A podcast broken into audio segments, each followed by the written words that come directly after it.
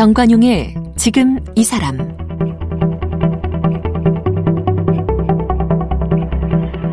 여러분 안녕하십니까 정관용입니다.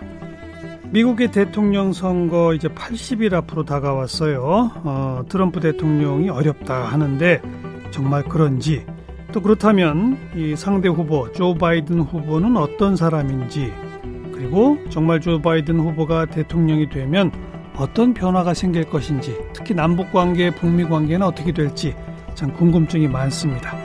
그래서 오늘 좀 모셨어요. 정치학 박사이시면서 또 미국통이시고 이제는 뭐 방송인 이렇게 소개해도 될 분이 아닌가 싶은데요. 김지훈 박사 함께 만납니다. 정치학 박사 김지훈 박사 어서 오십시오. 안녕하세요. 네. 네. 전공이 미국 정치세요? 네, 정치에서 미국 정치 그리고 제가 개량 정치를 했었어요. 그러면 미국의 뭐 선거 네, 미국 국내 정치를 주로 했었죠. 그러니까 네. 한국 사람이 미국 가서 박사학위 딸때 네. 미국 정치 전공하는 사람 거의 없잖아요. 별로 없죠.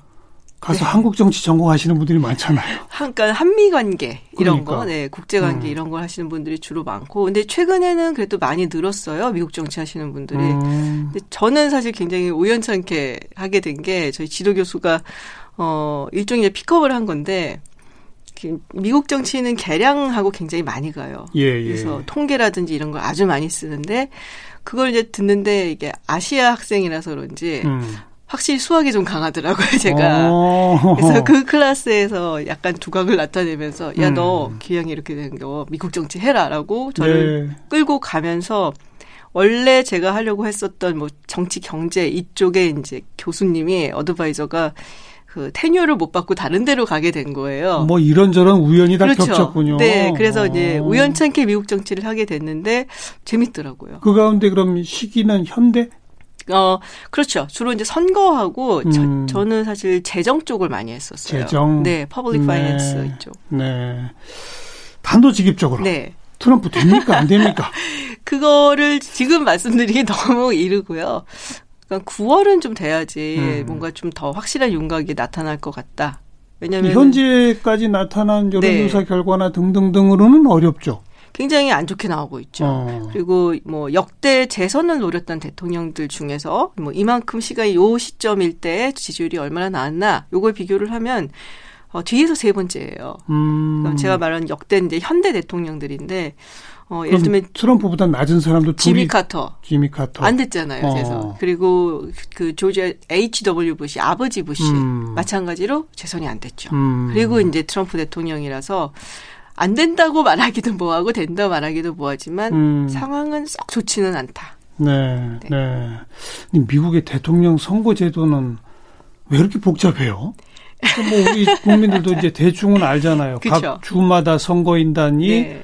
인구 할당으로 돼 있죠. 그 인구 비례로. 이제 그 연방 의회에 보내는 의원 수. 그렇죠. 어. 사실은 하원 인구 할당으로 비례돼 있는 하원 의원 수 더하기 상원 의원은 인구랑 상관없이 이제 아, 무조건 두 아. 명이니까 그 두 명 그렇게 되어 있고 거기다 워싱턴 D.C. 근데 워싱턴 D.C.는 연방 의회에 없거든요 자리가. 네, 네. 근데 이제 요번에는 쳐준다 해서 이제 세 명. 아유 복잡해라. 그러니까 그냥 거칠게 말하면 대략 인구수에 맞는 정도의 선거인단들이 주별로 있는 거고. 네네. 근데 그, 그 주에서 이기면 그 선거인당을 독식하는 거잖아요. 네, 두 주는 아닌데 사실 네브라스카랑 메인 주 같은 경우 조금 섞여 있어요. 근데 그냥 독식을 거, 한다. 거긴 또왜 그래요? 거기는 이제 안 그런 게 또 이상하네. 좀- 다 그러는데. 예, 좀 그런 게 있어요. 그 왜 자기- 그렇게 만들어진 거예요? 선거인단 독식 제도가 만들어진 역사적 무슨 배경이 있을 거 아닙니까? 일단 헌법에 그렇게 적혀 있어요. 그러니까 헌법이 네. 그렇게 만들어진 이유. 그러니까 선거인단을 만들어 놓은 이유가 음. 그 당시에는 일반 대중들이 어느 정도 정치적인 소양을 갖고 있을 거라고 믿지는 않았던 거죠. 음. 그러니까 어느 정도 필터링을 좀 해줘야 된다, 스크리닝을 해줘야 된다라는 생각을 굉장히 많이 갖고 있었고요. 예, 예. 그리고 사실 인구 비례 할당으로 했다고 하지만 어, 굉장히 차이가 많이 나요. 캘리포니아 같은 경우는 우리가 굉장히 under represent라고 얘기를 하죠. 그러니까 대표성이 낮게 음. 그 인구 수에 비해서 주어진 선거인단 수가 굉장히 적고 아, 그래요? 그럼요. 그럼 철저한 인구 비례가 아니군요. 철저하지 않아요, 절대로. 각 주마다 자기 선거인단 몫이 딱 있는 거군요. 네, 딱 있는데 캘리포니아는 오. 사실은 유권자 수가 뭐 4천만 명 뭐 이런데 그에 비해서 55명이니까 어. 굉장히 낮은 거고. 캘리포니아 그 저 국민들이 가만히 있어요? 그래서 아니 지난 우리가 지금 표가 몇 개인데 왜 우리한테 이거밖에 안 주냐? 들고 일어나야 되는 거 아니에요? 그래서 2016년도 선거 결과 나왔을 때 그때 무지하게 화가 났었죠. 그래서 네. 우리 연방에서 탈퇴한다. 물론 네. 못하지만 네. 뭐 그 협박도 하고 그래서 뭐 그런 얘기가 근데 좀 그게 있었죠. 합리적으로 조정이 안 돼요? 조정이 잘 안 되는 게 이야. 이게 놀라운 나라요. 음. 그뭐 하원 의원 수가 이렇게 정해져 있고 그거에 맞춰서 한다라고 헌법에 적혀져 있어서 음. 헌법을 개정을 해야 되거든요. 만약에 우리처럼 뭐 전부 직접 선거를 바꾼다든지 예, 하려면 예. 근데 그 과정이 워낙에 이제 까다롭고 힘드니까 아무튼 그게 이제 이 국명도 유나이티드 스테이츠잖아요. 네. 그러니까 연방제 국가이기 때문에 각 주마다의 자율성이 다른 네. 어느 나라보다 많은 거고 그렇죠. 그런 거죠. 네. 그러다 보니 대통령이란 존재가 차지하는 역- 위상과 역할도 다른 나라보다는 좀 다를 것이고 네. 뭐 그러다 보니 그 대통령 뽑는 제도도 연방식 제도를 뭐 이리저리 섞다 보니 뭐 주별 독식이다 뭐다 뭐 이런 것들이 독특하게 만들어진 거로군요. 그렇죠. 미국밖에 없죠 이런 식의 제도. 이런 식의 제도는 제가 알기로는 거의 미, 그죠? 미국밖에 없는 거죠. 어. 뭐 캐나다 같은 경우는 사실 총리 제도니까 굉장히 다르고 음. 네. 그리고 그 요번에 트럼프가 뭐 우편 투표를 네네. 못 믿는다 그랬다가 뭐 자기를 지지하는 주의 우편 투표는 믿는다고 했다가 뭐 이래서 구설들이 많잖아요. 네네. 그 우편 투표란 제도도 우리한테는 없잖아요. 어 근데 미국은 한 지 벌써 한 20년 네, 됐어요. 오래됐더라고요. 네, 오래됐어요. 어. 그래서 그리고 그게 어떻게 보면은 이제 부재자 투표를 위해서도 많이 상, 사용이 됐었고 음. 이 우편 투표를 해서 딱히 공화당한테 불리하다 이런 결과는 없어요. 음. 오히려 부재자 투표 같은 경우는 공화당한테 좀 유리해요. 그래요. 이게 군인들이 많으니까. 어. 보통은. 그래서 어. 뭐썩 나쁘진 않은데 요번에 코로나 때문에 사실 우편 투표를 굉장히 활성화한. 거죠. 네. 그죠. 아, 근데 그, 그 우편 투표란 제도도 이게 세계적으로 보편적 제도는 아니지 않나요?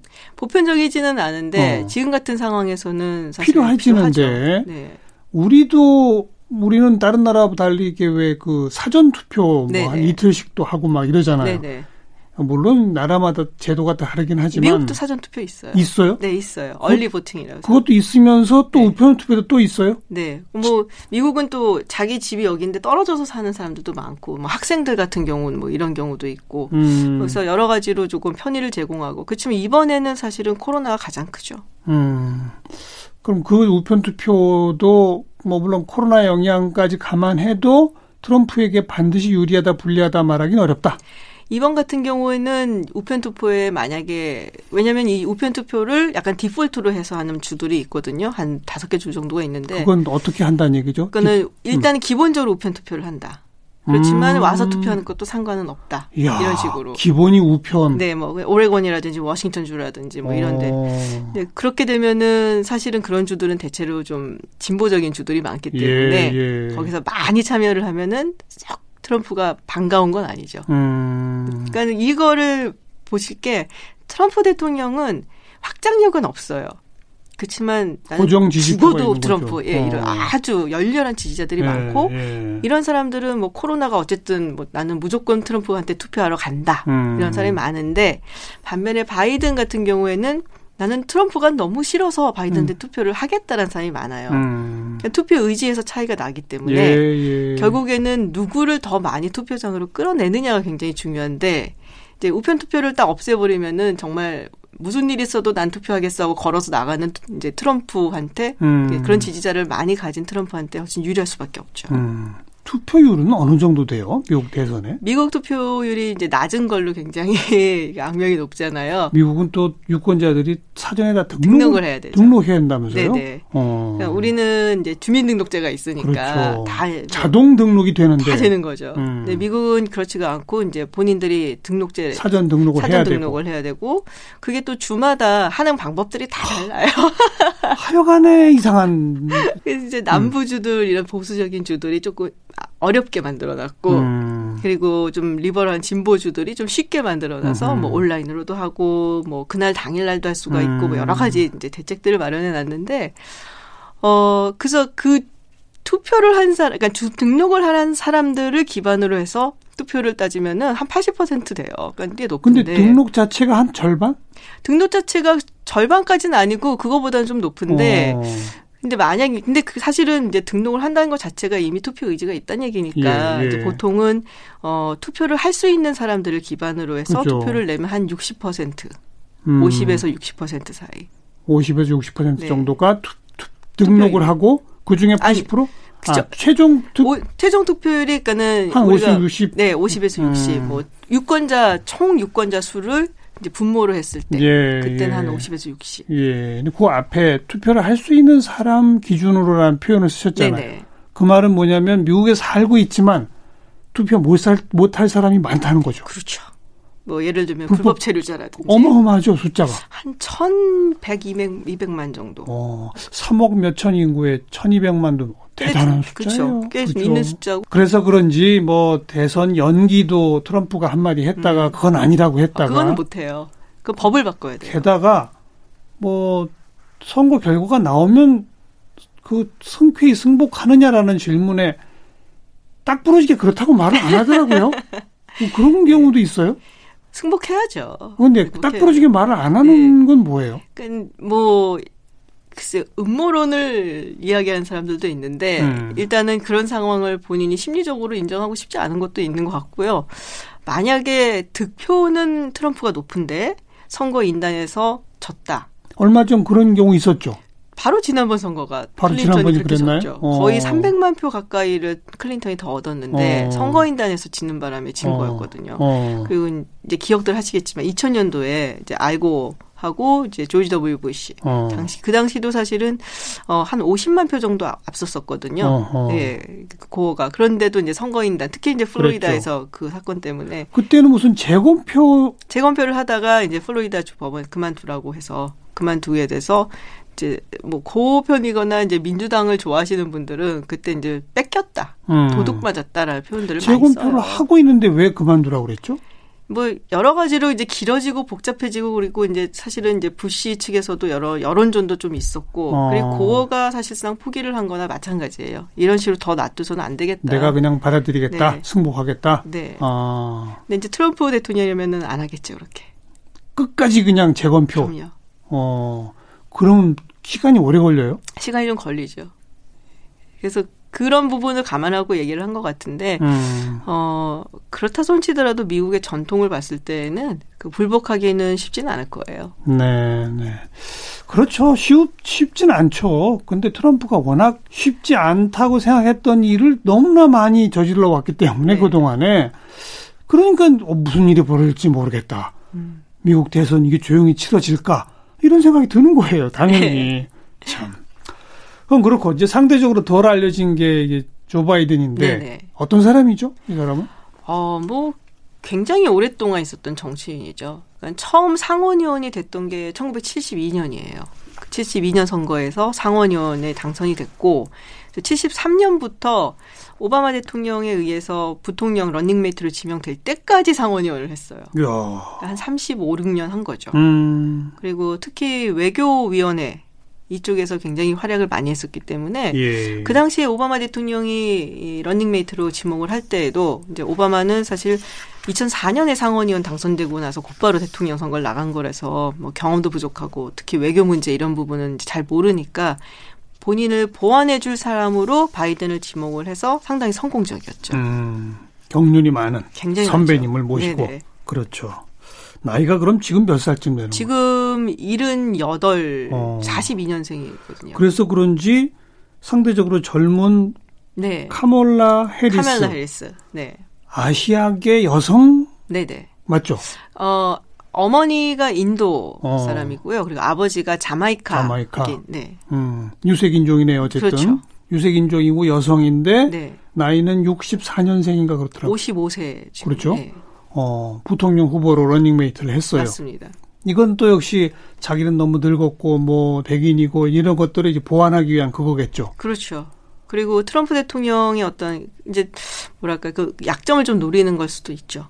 그러니까는 민주당에 굉장히 그 로열하다고 할 수 있는 충성스러운 지지층 중에 하나가 흑인 그렇죠. 유권자거든요. 음. 그래서 흑인 유권자 그리고 트럼프 대통령의 이제 약간 여성에 대한 비하 발언도 굉장히 많았고 맞아요. 문제도 많고 하니까 음. 여성 음. 그리고 카멜라 해리스 같은 경우에는 어 혹시 일전에 민주당 경선 토론회를 보신 분들이 계시면은 아시겠지만 굉장히 그 영어적인 표현으로 파이어리하다고 얘기를 해요. 아주 격정적으로 토론도 하고 그래요. 예, 좀 카리스마도 있고 어. 좀 한마디로 센 언니 어. 예, 이런 캐릭터예요.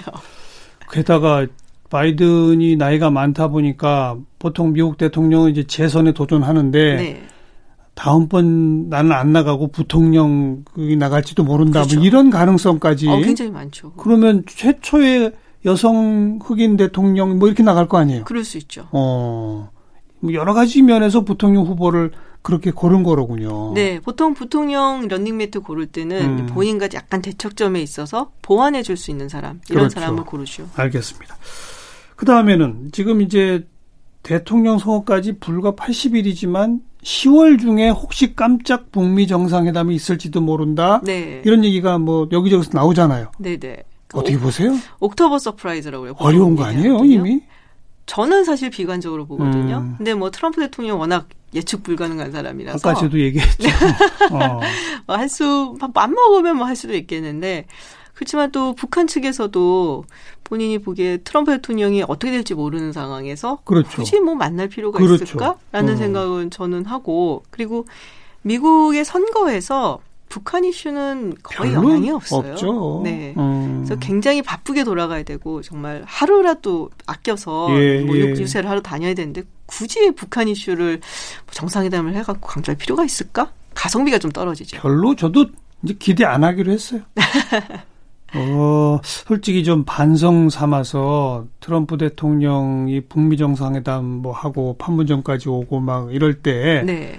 야, 그 세상에 참 트럼프지만 이 한반도 평화를 위해서는 깜짝 놀랄 일을 할지도 모르겠다. 음, 좀 기대도 하고 의지도 좀 했거든요. 네. 나 스스로 반성했어요. 저런 사람한테 기대하면 안 되는 건데 기대한 내가 잘못이다. 음. 정상으로 가는 게 옳다. 이런 생각으로 다시 고쳐먹기로 했거든요. 그러니까 미국의 시스템이 물론 대통령이 외교 정책은 조금 잡고 가는 거는 맞아요. 다른 거에 비해서 의회라든지 뭐 음. 이런 데서 조금 발목 잡는 거나 아니면 선제적으로 나갈 수가 없기 때문에 그렇지만 관료라든지 또 주변의 어떤 뭐 여러 가지 시스템으로 봐서 북한하고의 어떤 문제를 해결하는데 트럼프 대통령이 아무리 top-down이라고 하더라도 이렇게 쉽게 움직이기는 어려울 거예요. 음. 그리고 또 깜짝 놀랄 일로 움직여서 뭔 해놓는다 손 치더라도 지금 트럼프의 기반이나 하고 있는 정치 행태나 이런 걸로 봐서는 또 언제 조변석개로 변할지 그렇죠. 모르는 거고 그래서 아유 너무 기대하지 말자 마음을 접었어요. 정공법이 낫다. 그런데 또 그러면서 한편 생각해 보면 조 바이든은 표현하신 것처럼 30몇 년을 상원의원으로 주로 또 외교 네. 그쪽 파트에서 일했다면 그 수십 년 그동안의 미국 정책 그대로 답습할 거 아닌가. 그죠? 가- 그럴 가능성이 높죠. 이렇다면 조 바이든이 대통령 되면 별로 기대할 거 없는데 이런 생각이 들거든요. 어때요? 양가적인 데가 있는 것 같아요. 음. 만약에 트럼프 대통령이 재선에 성공을 한다면은 이제 많은 국민들이나 또 우리 정부에서 희망을 거는 것처럼 북한과의 관계가 나아지지 않을까 음흠. 이런 부분이 있는 반면에 지금 뭐 방위 분담금 협상이라든지 뭐 여러 부분에서 저희한테 압박을 가는 게 있잖아요. 재정적으로도 그렇고 그런 부분에선 전혀 도움이 안 되죠. 음흠. 단지 이제 바이든 같은 경우는 북한에 대해서는 트럼프 대통령 같은 그런 방식은 안 할 거예요. 실무진부터 먼저 올라와라. 내가 탑다운을 안 한다라고 할 그렇죠. 건데 동맹에 대한 생각은 트럼프 대통령과 굉장히 달라요. 그래서 그런 부분에서 뭐 이런 방위 분담금 협상할 때 무슨 뭐 다섯 배를 내나 이런 말을 할 가능성은 없죠. 그런 건 없어지고 네. 그러니까 우리와의 관계는 껄끄러운 거는 줄어들겠으나 그러나 계속 현상 유지만 가지 않겠느냐 이거죠. 음. 뭐 비핵화 문제가 북한의 비핵화 문제가 원래도 그랬지만 음. 미국의 어떤 외교 정책에서 우선순위가 우선순위는 아니고 아니죠. 그죠. 네. 그냥 현상 유지 현상 유지로 가지고 그러다 보면 뭐지 어떻게 여기서 돌파구를 만들어야 되나 우리는 좀 답답해요. 미국 대선을 쳐다보는 우리의 시선이 좀 답답해요.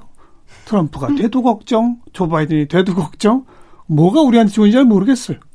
저도 사실 잘 모르겠어요. 네. 근데 미국 사람들은 뭐 자기네들이 국익에 가장 음.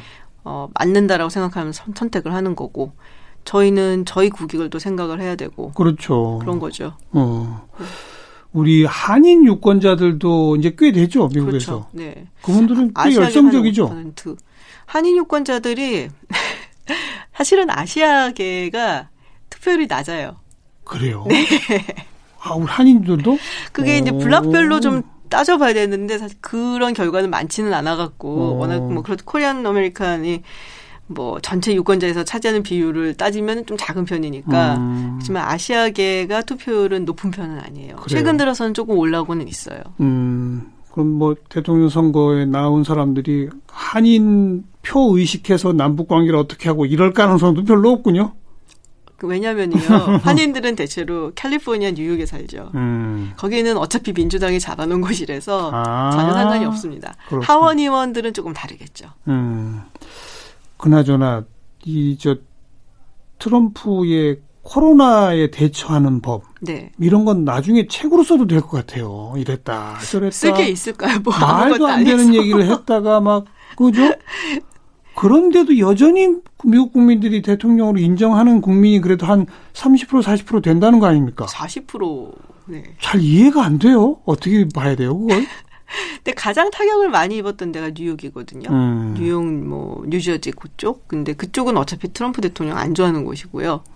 이게 이제 슬슬슬슬 안쪽으로 퍼지고 있어요. 그런데 어 뭐랄까요, 약간은 시골 지역이기 때문에 이게 퍼진다고 해도 확산세가 아무래도 대도시하고는 좀 다르고 음. 그리고 트럼프 대통령이 인기가 있는 지역은 사실은 그 시골. 지역이에요. 네, 네. 네. 그러니까는 우리도 뭐 좀 멀리 있는 지역에서 뭐 코로나가 막 확산됐다 이러면은 어, 어떻게 어떻게 하더라도 확 와닿진 않잖아요. 그렇죠. 네, 어. 그런 게 이제 좀 다르겠죠. 그럼 코로나뿐 아니라 이 저 무슨 그 폭동, 네, 유색인종 탄압에 저항하는 시위, 심지어 시카고 같은데 뭐 도심에서 명품샵 약탈 네, 이런 거 다 대도시에서 벌어진 일이니까 그렇죠. 트럼프를 죽어나사나 지지하는 시골의 백인들은 별로 거기 영향 안 받는군요. 별로 영향도 안 받고 또 뭐 흑인 그 조지 플로이드 사건 같은 것도 굉장히 다른 시각으로 볼 가능성이 높아요. 그래요. 네. 어, 어, 정말 소수의 엘리트들이 음. 끌고 온 그죠. 국가거든요. 어. 그 소수의 엘리트들이 이민을 통해서 계속적으로 수급이 됐고, 그래서 지금 굉장히 흥미롭다라고 생각했던 게, 네, 얼마 전이었어요. 코로나19 때문에 뭐 정말 너무 많은 사람들이 확진을 판정을 받고, 음. 그 당시 이제 뭐 400만, 뭐 이렇게 확진 판정받고, 뭐 10몇만이 뭐 죽었다 얘기가 나오는데, 딱 바로 그날 스페이스 X 얘기가 나오는 거예요. 일론 머스크랑. 예, 예. 이게 미국이다. 라는 생각이 들더라고요. 음. 하여간 참 우리 팔자가 왜 그런지 이 복잡한 세상에 미국 대통령 선거까지 고민해야 되니 참 걱정입니다. 11월까지 선거 좀 지켜보도록 하고 우리 김 박사님은 어쩌다가 이렇게 방송계로 진출하시게 된 거예요? 그게 우연히 하게 되죠. 우리 선생님께서도 어, 어떻게 하다가 이렇게 정말 몇십 년 동안 하신 거잖아요. 근데 정말 우연한 기회에 하게 됐는데 처음이 언제였어요? 어디서? 2015년, 그러니까 그 전에는 그냥 뭐 뉴스 같은 데 나가서 커멘트하는 정도였고 고정으로 정말 방송에 계속 나오게 된 거는 2015년 그 KBS에 글로벌 정보쇼 세계인이라는 프로가 있었어요. 음. 그래서 거기에 이제 출연하면서 어떻게 음. 고정을 계속하게 됐어요. 네. 그것도 그냥 우연히. 우연히. 어. 그러고 나니까 뭐 여기저기서 많이 했, 지금 뭐 바쁘셨죠 그동안. 뭐 daily 라디오 방송, 네. 뭐 weekly TV 토크쇼 뭐 네네. 다양하게 진행도 해오셨고 지금도 하고 계시고 네네. 그죠? 그렇죠. 어 연구자가 맞아요? 방송인이 맞아요?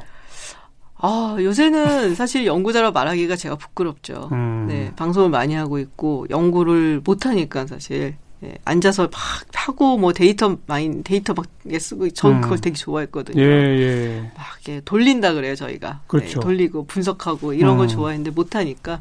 연구자로 말하면 안 되죠, 제가. 그럼 그 방송 쪽이 더 적성과 취향에 맞으시나 봐요? 저는 잘 모르는데, 사람들이 그러더라고요. 그걸 더 잘하는 것 같다고. 음. 아 그리고 본인도 스스로 아유 이건 두 번 다시 못하겠다 이러면 못하잖아요. 예, 카메라 울렁증이 있어서 절대 못 나가 이런 사람들이 있는데 그러면 왜? 막 저는 그러니까 글쎄, 예, 어 그냥 자연스럽게 맞는가 봐요. 또뭐 자연스럽게 얘기하고 하는 게 본인에게도 좀 즐겁고.